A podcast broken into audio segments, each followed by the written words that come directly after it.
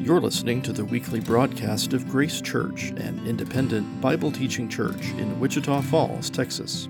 This week we're continuing a Christmas study we're calling Our Living Hope. With this week's message, here's Pastor to Middle Adults, Joe Cook. And from all of us at Grace Church, Merry Christmas. To live without hope is to cease to live.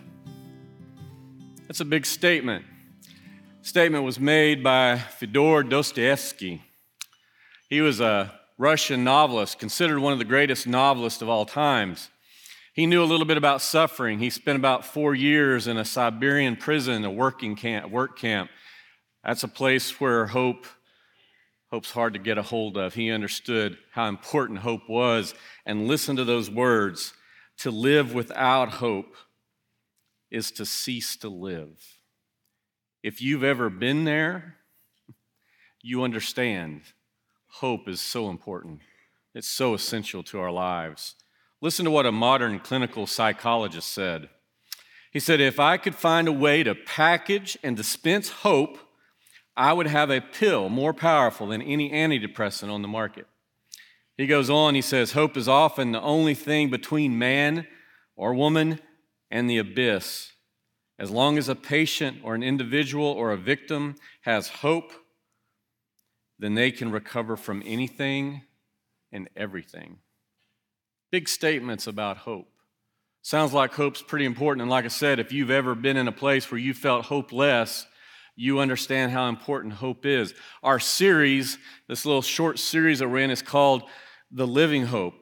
It's called, the, we've talked about last week, the hope for a situation. Today we're talking about the hope for our solution.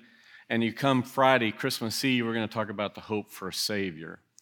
But today we're talking about the hope for a solution. And we're going to look to Jesus. That's where our eyes are going to turn. But as we do that, let's ask the question you know, a psychiatrist, a psychologist has spoken about it, we've listened to a novelist.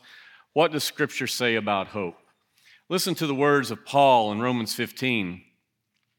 May the God of hope, it's a characteristic of God, look at that, the God of hope, fill you with all joy, peace, and believing, so that by the power of the Holy Spirit you may abound in hope. Notice by the power of the Holy Spirit you may abound in hope.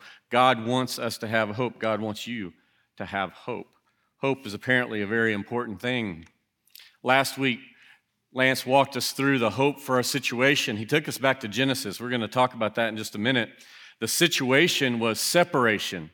Adam and Eve had a perfect world given to them. In Genesis 2, everything was good. It was the way it was supposed to be. And then Adam and Eve sinned, and it brought separation.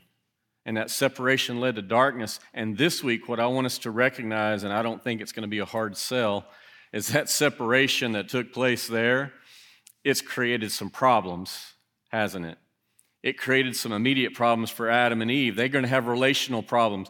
Creation itself is going to have a problem. Their bodies are going to have a problem. When we, when we think about relational problems, they immediately they have the worst case of sibling rivalry in the, in the history of the world. One brother kills the other brother. And as we move forward through history, we have more and more wars of brother against brother and hatred and racism and bigotry and violence against our fellow man.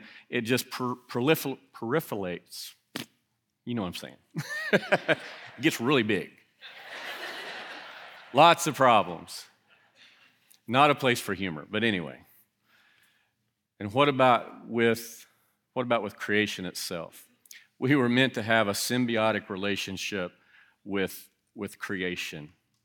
Mankind was supposed to do good to the earth, and the earth was supposed to, be, to do good to man. And God told Adam, He said, Adam, when you go out and plant grain, now because of the separation, because of the situation that has produced these problems, it's going to produce thorns. Creation itself is going to have a problem. We've seen creation, we've seen earthquakes, famines, droughts. Some of you in our near region have had fires. You work your whole life to build something and it's gone in a moment. That's a problem. That's a problem. And then we have problems with our DNA. Derek talked about it in the devotional. We have this pandemic that just goes on and on, and then there's political vi- violence against one another and arguing about it all. And but the body's not working the way it's supposed to either. He told Eve, he said, You're gonna have pain in childbirth. There's problems with our bodies. These problems are real, they're not gonna go away. And Lance made a comment last week, and it stuck with me through this week. He said, Life was never meant to be this way. Life was never meant to be this way. Have you had that moment in the last year, 24 hours, maybe in the last hour? You get a text, you get an email, you meet someone in the hallway and they tell you something, and it just breaks your heart, and you go, It's not the way it's supposed to be. Children aren't supposed to get sick. People aren't supposed to have that problem at that age. That's not supposed to be, that's not the way a spouse should treat another person. And you hear it and you groan because it's not the way it's supposed to be. Maybe you thought of this verse Romans 8. For we know that all of creation has been groaning together in the pains of childbirth till now. Even creation is groaning. And then he continues, and not only creation, but we ourselves groan. We ourselves are groaning. I bet you've done some groaning. And one thing I don't want to do in any way, shape, or form is minimize your problems. But what I want you to see is that Scripture provides us with hope. From that very beginning, from chapters two and three of Genesis, we've had kings, we've had priests and potentates and prophets, and governments rise up and say, I'll solve the problems. They haven't, have they? The problems still go on. You've still got your problems. I've still got mine, and we need hope. And today we're going to see that from the very beginning, at that very moment when the problems entered the world, when that started, God started communicating hope, help. Help is on the way. I want to give you an illustration. We're going to refer to it as we go through this message today. I am an introvert and I like old movies. And I learned a long time ago a really good way to get some alone time is to turn a black and white movie on. I mean, it'll just clear a room at my house, and I get an hour and a half to myself. I love westerns. I love all kinds of old movies. And in some of those old westerns, you have the armies out there, and inevitably you're going to get a few guys. They're the heroes, and, and they're, they're, they're stuck in this really bad situation. They're surrounded by all their enemies, and it's just they're losing hope. They're going to die. And then there's this the, the, the camera will pan to one guy's face, and he's going to be going like this. And you wonder, what, what's going on? And then you hear it. There's a trumpet blast in the distance. The cavalry's coming. The cavalry's coming. Hope is coming. And suddenly that guy's face changes. And he's suddenly, he's like stronger and he's braver and he's going to stand firm. He knew help was on the way. And because he knew help was on the way, he had hope to stand fast, even though the problem was still right there in front of him. Help was on the way. Your problems are real. My problems are real. But what we're going to see today is help. Hope is on the way. God has been sending it to us from the very beginning. In that first chapter, chapter three of Genesis, when God is unveiling what all the consequences of this situation are, there's a verse in there. Now, I know what all of you do tomorrow morning when you get to work on Mondays. I'm sure you all go to work and talk about the sermon from Sunday before. I'm sure that's a topic of conversation. If you want to impress somebody tomorrow, tell them, Have you ever had a message about the proto evangelium? Let me say again proto evangelium. Is that impressive, that little $100 word there? You can impress somebody with it. It's a reference to a very specific verse, and we looked at it last week. Here it is. Genesis 3:15. I will put enmity between you and the woman, between your offspring and her offspring. And then we get this statement He shall bruise your head, and you shall bruise his heel. Proto evangelium. Proto meaning first, evangelium referring to the good news, the, the evangelistic message, the gospel.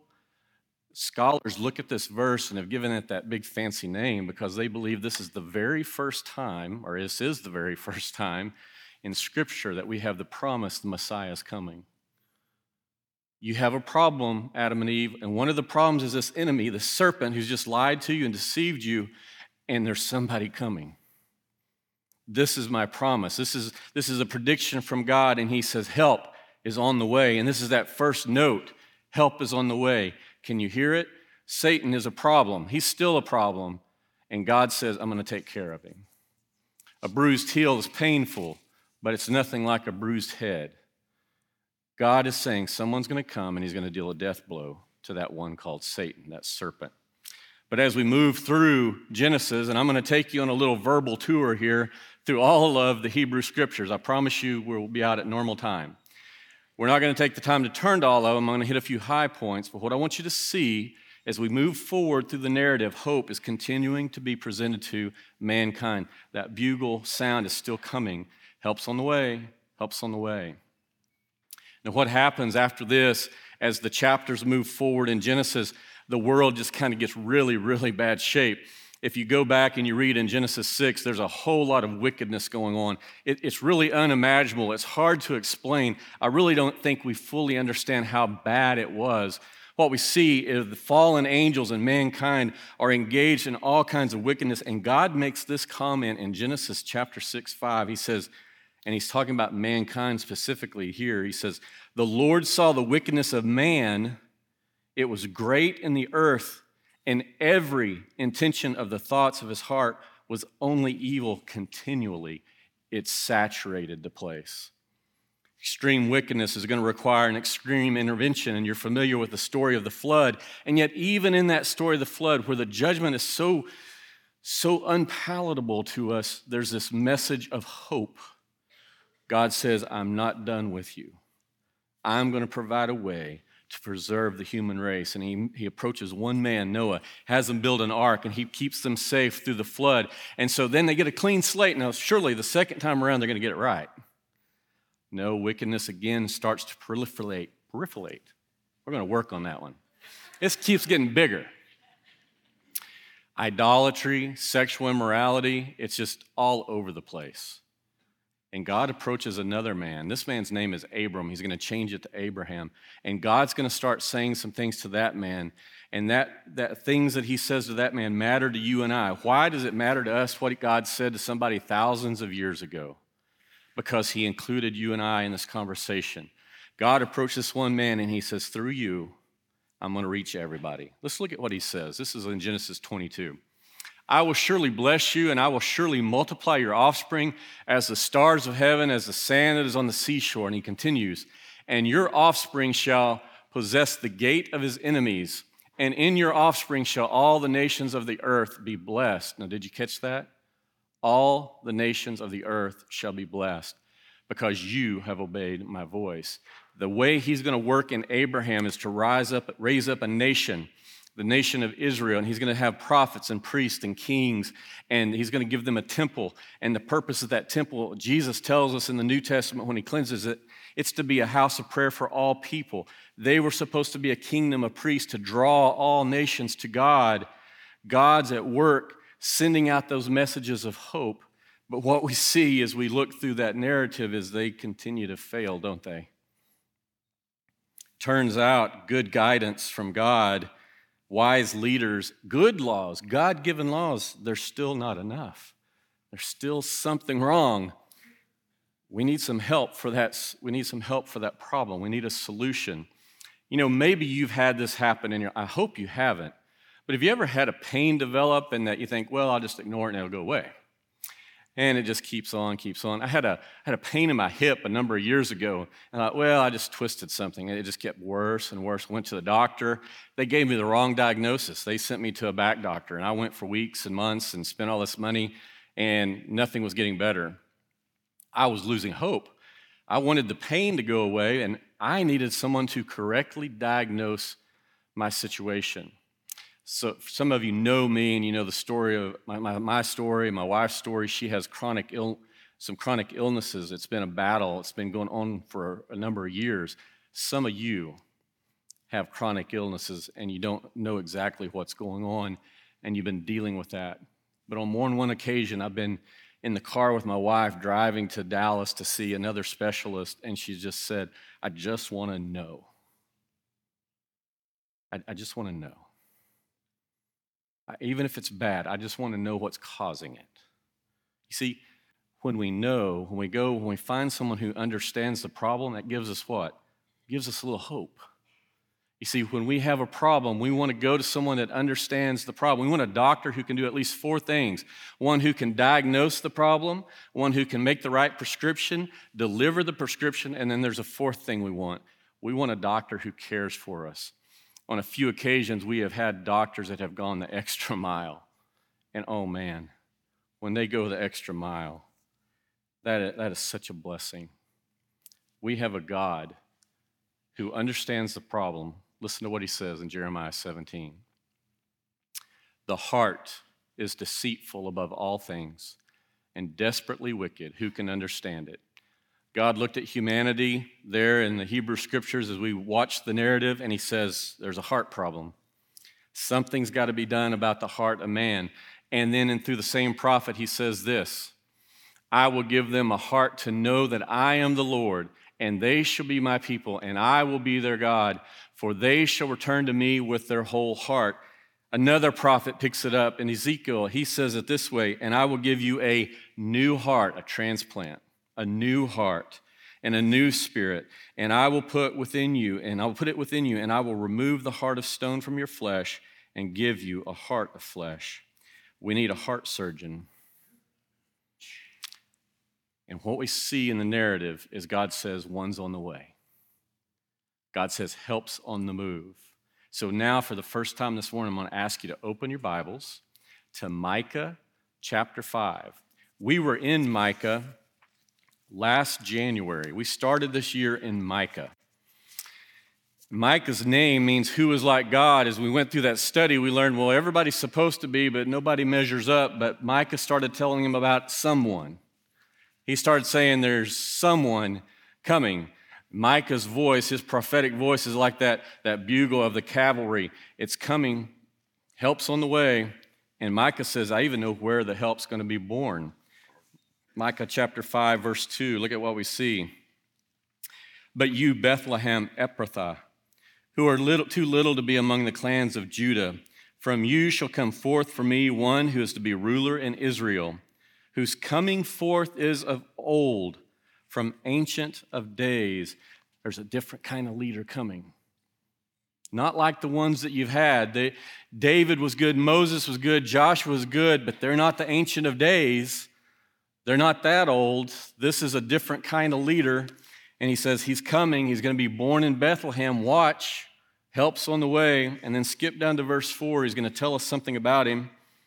And he shall stand and shepherd his flock in the strength of the Lord, in the majesty of the name of the Lord his God, and they shall dwell secure.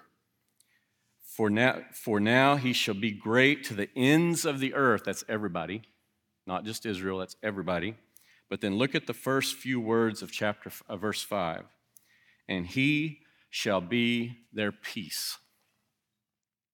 I bet a few weeks ago some of you got out your Christmas decorations and you either have an ornament or a placard or a little board that you set on the mantle or on the wall, and it says peace. We like the word peace. It means harmony, it means there's an ending of strife. But the translation of the word peace for the Hebrew word, it's insufficient.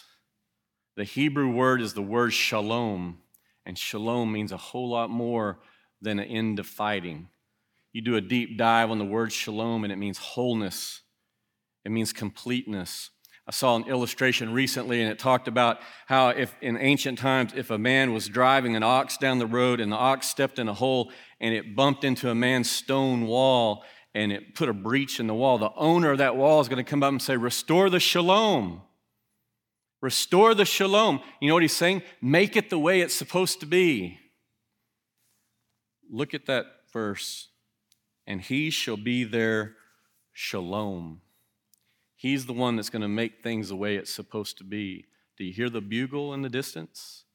Listen to how this commentator writes about this word. We call it peace, but it means far more than a mere peace of mind or ceasefire between enemies. In the Bible, shalom means universal flourishing, wholeness, delight.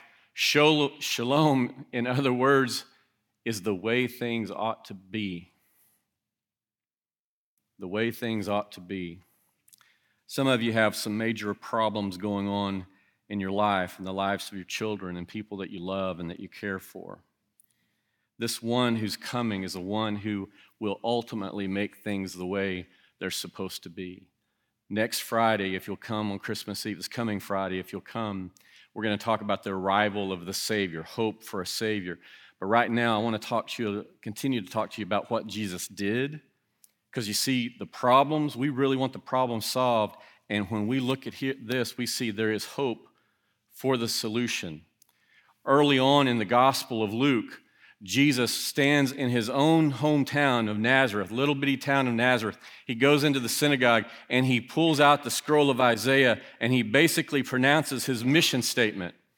Look at what he says.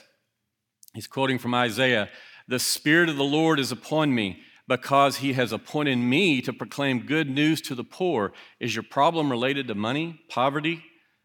That's good news. That's a solution. Look at what else he says. He has sent me to proclaim liberty to the captives. Are you oppressed? Are you in bondage to someone? That's good news. That's a problem solved. Recovery of sight to the blind, to set at liberty those who are oppressed, to proclaim the year of the Lord's favor. But maybe your problem didn't make the list. Some of mine didn't make the list. Maybe you are feeling like Derek talked about earlier today. And maybe you're feeling weary. He quoted one of my favorite verses in Matthew 11 28. Yesterday, as I was thinking through the message and listening to some music, I ran across a new song. Um, it captured my attention because of the first few lines. And I'm not going to sing it to you. You're welcome. But I am going to read these questions to you. It's by Anne Wilson. It's called My Jesus. And the first lyrics, the first words are this Are you past the point of weary? Past the point of weary. You ever been there? Past the point of weary? Some of you are there today. Is your burden weighing heavy? And then the third question is Is it all too much to carry? Have you had the moment where it's too much? I'm done. I'm just done. And then she gives this line that becomes the chorus Well, let me tell you about my Jesus the name of Jesus, this one that's promised to come to Bethlehem, this one that we're going to celebrate on Friday, he's the bringer of hope. Hope for the solution. He's going to bring, he did come and he did bring a solution, and he put the solution into motion. What we see as we move through the gospel is through his sinless life, his voluntary death, his death and resurrection. Christ conquered death. He dealt the death blow to Satan. This is the way Paul summarizes what Jesus did. He says he disarmed the rulers and authorities and he put them to open shame by triumphing over them. He, he crushed the head. Now, Satan's still active. We're going to talk about that. He's still tempting and lying and, and doing his thing. He's a wounded animal, and wounded animals are dangerous, but his days are numbered. The end is in sight. The death blow that was promised all the way back, that first bugle blast that we heard, the death blow's been delivered and that's in the process of taking him out. You know what else happened through the death, burial, and resurrection? Remember what our problem was? We needed a heart transplant. Whether it was a few minutes ago or a few decades ago, when you placed your faith in Jesus Christ, you were given a new heart. You became a new creation in Christ. And now there's now a place inside of you that is righteous and pure and longs for God. And that's part of what produces that longing. So the problems, though, they're still right here. Maybe you're having a hard time hearing the promises. Maybe you're having a hard time believing that a solution is really coming. You know, that liar, that accuser, that deceiver, he's still roaming around seeking whom he may, desi- whom, whom he may devour, right? Some of those lies are you're not good enough, you're ugly, you're, not, you're worthless.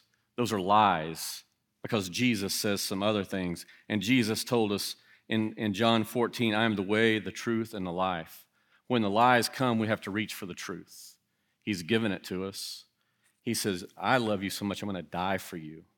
That's not a worthless person. That's a person of value. What about this business of accusing? I bet some of you have done some things wrong. I've done some things wrong. And the accuser of the brethren is always going to show up and say, You remember what you did? I saw you.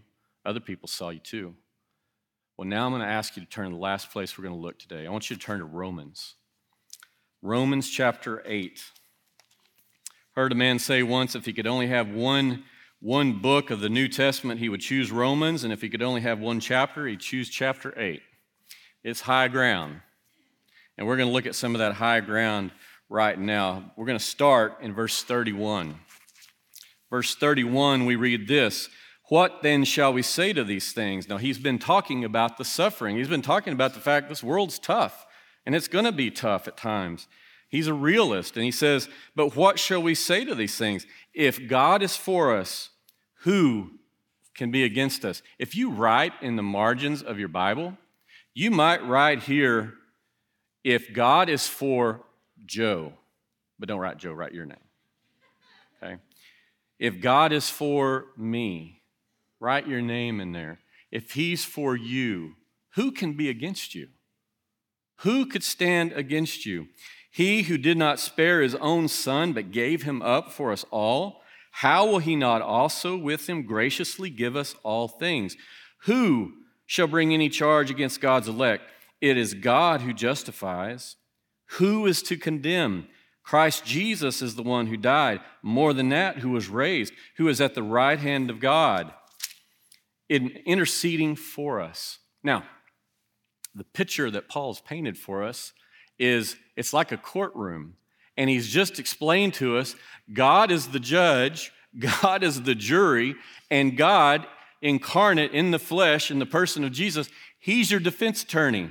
You can't lose because the prosecutor, the accuser, he's got a head injury. His days are numbered. And God is the judge, he's the jury, and he's your defender. You see, did you write it down? You need to know this if you're going to have hope. God is for you. That's what we just read. God is for you. Look at verse uh, 35. Remember the problem from, from last week? Who shall separate us from the love of Christ? That word who can also be what. The idea is there anything? It's like Paul has stood up on a great podium and he's speaking to the whole universe and he's saying, Who who? Is there anybody? Is there an angel? Is there a man? Is there any entity out there? Look at what he says. Who shall separate us from the love of Christ? Shall tribulation, distress, persecution, famine, or nakedness, or danger, or sword? Those are problems. Can any of those problems separate you? And he's saying no. Are the problems real? Yes. The problems aren't just real, they're prophesied. Look at the very next verse. Verse 36 As it's written, For your sake we're being killed all day long. We are regarded as sheep to be slaughtered. Apostle Paul had a tough life. He had some problems. But you know what? He knew that problems had term limits. The solution was on the move. Jesus was on the move. That question still stands Who shall separate us? In verse 37, he offers the negative No, in all these things, we're more than conquerors through him who loved us. The old King James is, nay, nay, no, we're more than conquerors. What's more than a conqueror? One scholar thinks that Paul coined the phrase because after you're a conqueror, what else is there? It's like Paul saying it's not even close. This is a whole new category of victory. And look at what he says for I am sure that neither death, nor life, nor angels, nor rulers, nor things present, nor things to come, nor powers, nor height, nor depth, nor anything else in all creation will be able to separate us from the love of God in Christ our Lord. Man, the Apostle Paul seems to be attempting to be as, as complete as he can possibly be in all those words. Maybe you should write down not Joe, but your name is more than a conqueror.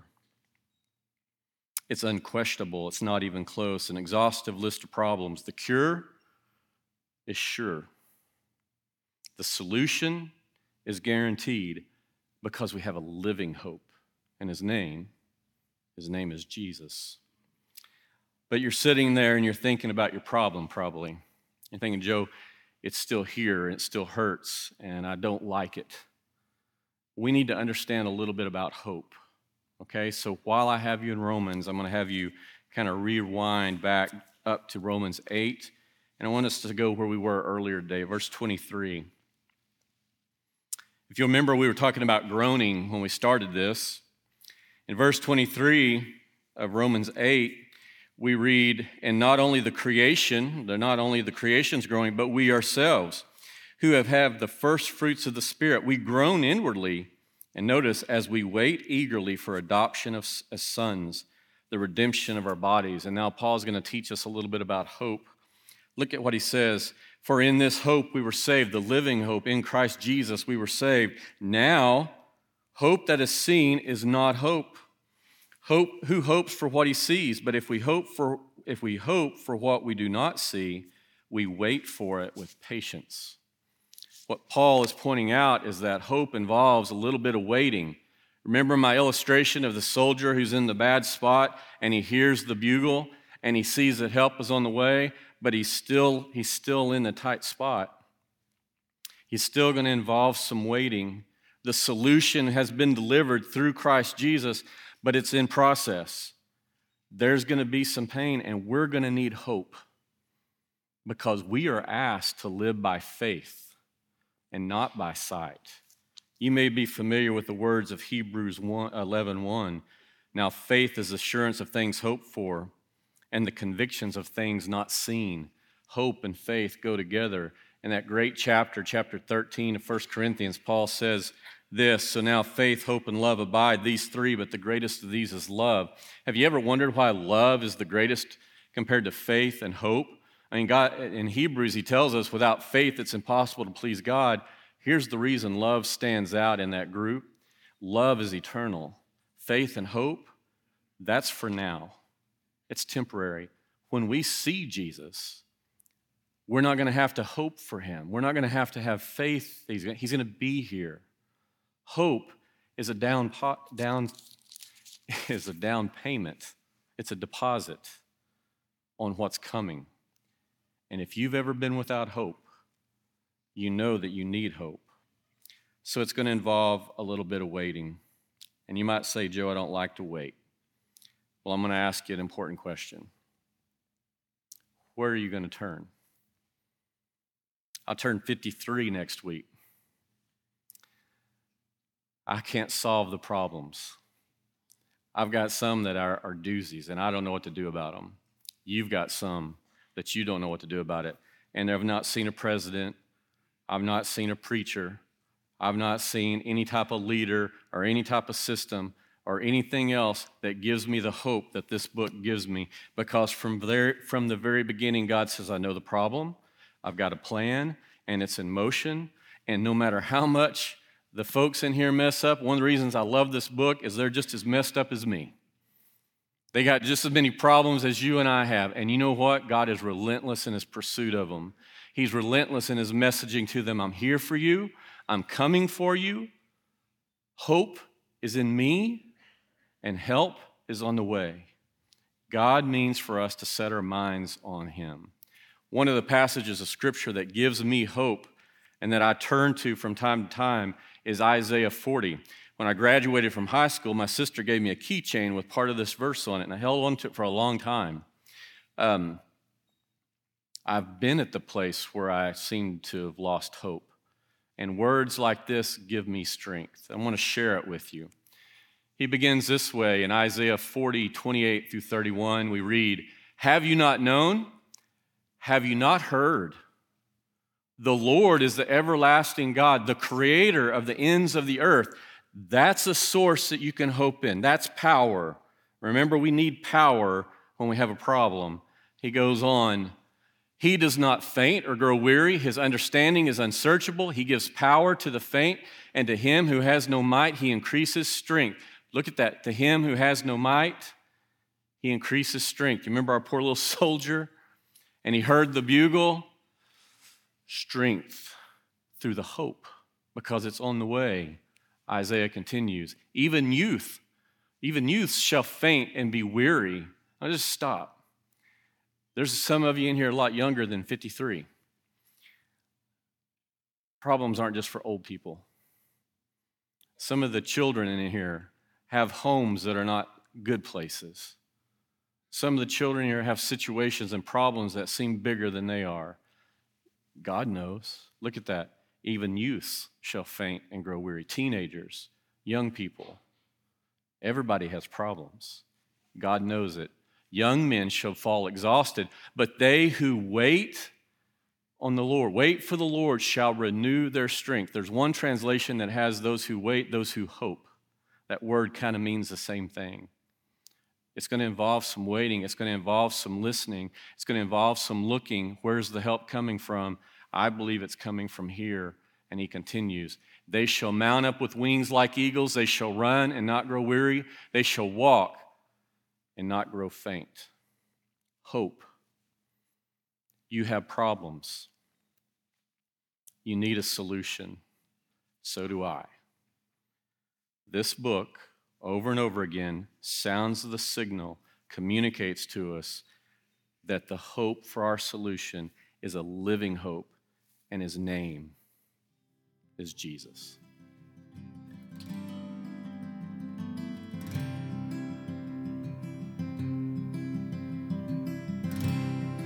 You've been listening to the weekly broadcast of Grace Church, an independent Bible teaching church in Wichita Falls, Texas. You can join us for worship Sunday mornings at our campus on Stone Lake Drive in Wichita Falls. Stream services live online at gracechurch.com or subscribe to our podcast published on Apple, Google, and Spotify. From all of us at Grace Church, thanks for listening. We'll see you next time.